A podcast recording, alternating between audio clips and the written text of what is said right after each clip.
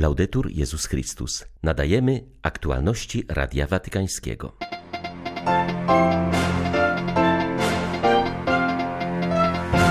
Wystrzegajmy się dwulicowej postawy w naszym życiu, zachęcał dziś papież przed modlitwą Anioł Pański. Franciszek apelował też o konkretne kroki w celu zaprowadzenia pokoju w różnych ogarniętych wojną częściach świata. Módlmy się, aby miano siłę do powiedzenia dość. Niedawno w Watykanie odbyło się spotkanie międzykościelnej stałej komisji do spraw Kościoła w Europie Wschodniej, w którym wzięli udział hierarchowie z napadniętej przez Rosję Ukrainy. 5 listopada wita Państwa ksiądz Tomasz Matyka. Zapraszam na serwis informacyjny. Zwróćmy się do Najświętszej Dziewicy. Niech ona, która żyła uczciwością i pokorą serca zgodnie z wolą Bożą, pomoże nam stać się wiarygodnymi świadkami Ewangelii. Zachęcał dziś papież przed modlitwą Anioł Pański. Franciszek w swoim rozważaniu nawiązywał do potępienia przez Jezusa w Ewangelii dwulicowej postawy faryzeuszy. Ojciec Święty zwrócił po pierwsze uwagę na sytuację, w której nasze słowa pozostają bardzo odległe od naszych czynów. Taka hipokryzja serca stanowi zagrożenie, na jakie zawsze należy być czujnym, podkreślił papież. Ze względu na naszą kruchość wszyscy doświadczamy pewnego dystansu między tym, co mówimy, a tym, co czynimy, ale czymś innym jest obłudne serce, życie na dwa fronty, nie robiąc z tego problemu. Zwłaszcza gdy jesteśmy powołani w życiu, w społeczeństwie lub w kościele do odgrywania odpowiedzialnej roli. Pamiętajmy o tym. Nie dla dwulicowości. W przypadku księdza, duszpasterza, polityka, nauczyciela czy rodzica zawsze obowiązuje zasada: staraj się żyć przede wszystkim tym, co mówisz. Aby być autorytatywnym nauczycielem, trzeba najpierw być wiarygodnym świadkiem. Taka postawa hipokryzji prowadzi potem do zaniedbania drugiego elementu dawania pierwszeństwa temu, co wewnętrzne, nad tym, co zewnętrzne, zauważył papież. Infatti, vivendo la doppiezza Istotnie, żyjąc w dwulicowości, uczeni w piśmie i faryzeusze obawiają się, że będą musieli ukrywać swoją niekonsekwencję, aby ocalić swoją reputację zewnętrzną. Gdyby bowiem poznano, co naprawdę kryje się w ich sercach, okryliby się wstydem, tracąc wszelką wiarygodność. Wykonują więc uczynki, żeby wydawać się sprawiedliwymi, by zachować twarz. Ten wybieg, taki makijaż, jest bardzo powszechny. Upiększają sobie twarz, upiększają sobie sobie życie, upiększają sobie serce. Ci wymalowani ludzie nie wiedzą, jak żyć w prawdzie. My również często ulegamy pokusie dwulicowości. Abbiamo questa tentazione della doppiezza. Jestem blisko ludzi w Nepalu cierpiących z powodu trzęsienia ziemi, a także afgańskich uchodźców, którzy znaleźli schronienie w Pakistanie, ale teraz nie mają dokąd pójść. Modlę się także za ofiary burz i powodzi we Włoszech czy innych krajach.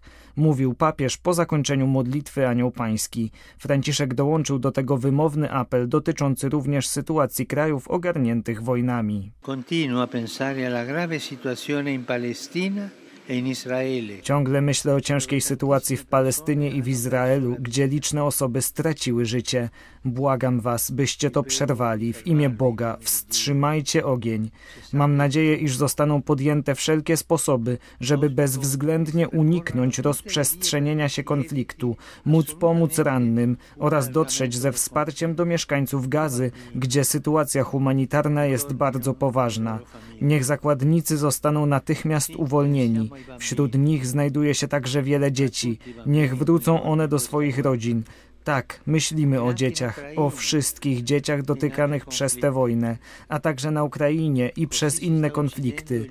Tak zabija się ich przyszłość. Módlmy się, aby miano siłę do powiedzenia dość. Si abbia la forza di dire basta.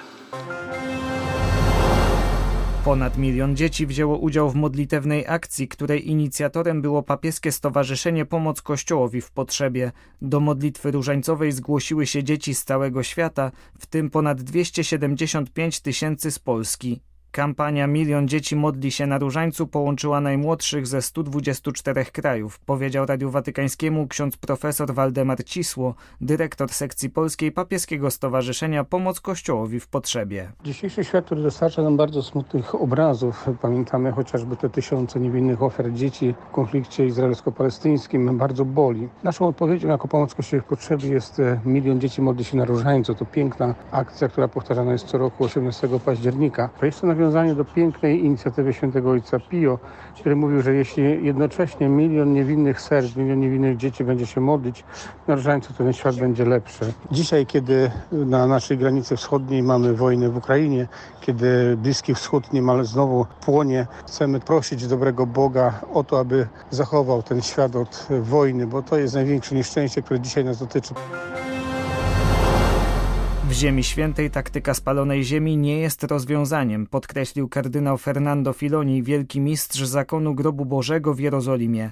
Jak zaznaczył, nie można myśleć, że Izrael nie ma prawa istnieć. Jednak to samo dotyczy również Palestyńczyków, dodał wieloletni watykański dyplomata. Ma non può andare avanti così, bisogna arrivare ad una soluzione tak dalej być nie może. Musimy dojść do rozwiązania problemów, jakie przez długi czas pozostawały zakopane gdzieś głęboko w szufladach polityki międzynarodowej, instytucji i podmiotów, które mogły i powinny działać, a tego nie robiły. Potrzeba woli i wkładu ludzi ponoszących odpowiedzialność za narody.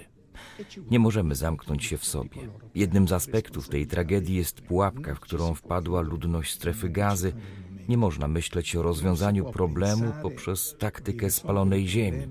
To nie jest rozwiązanie. Nie można myśleć, niech zginie Samson i wszyscy Filistyni.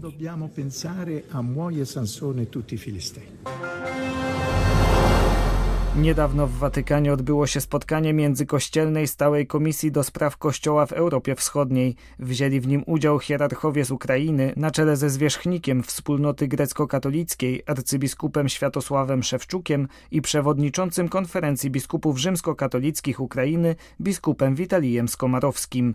W wywiadzie dla Radia Watykańskiego łaciński hierarcha wskazuje, że spotkanie trwało dwie godziny.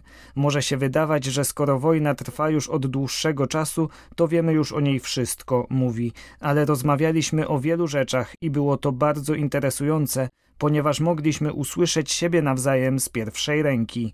Ordynariusz Łódzka dzieli się także sytuacją w swojej diecezji. Kiedy zaczęła się wojna, my prosto kiedy wybuchła wojna, po prostu nie wiedzieliśmy, jak i w jakim kierunku się potoczy, jakie wydarzenia nastąpią, ale dzięki Bogu, na przykład w mojej diecezji, praktycznie wszyscy pozostali na miejscu.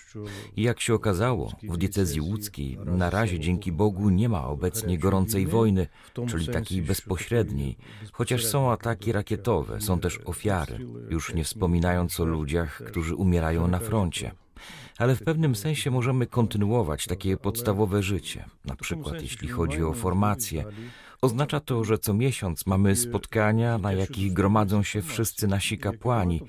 Niewielu ich jest, około dwudziestu, oraz nasze siostry. Ostatnio zmieniła się częściowo treść tych konferencji, ponieważ wojna zwraca większą uwagę na posługę duszpasterską dla osób jakoś poranionych w wyniku wojny, czy to wojskowych, którzy wrócili z frontu, czy rodzin ofiar, dzieci, żon, rodziców. Drużyny, batki też.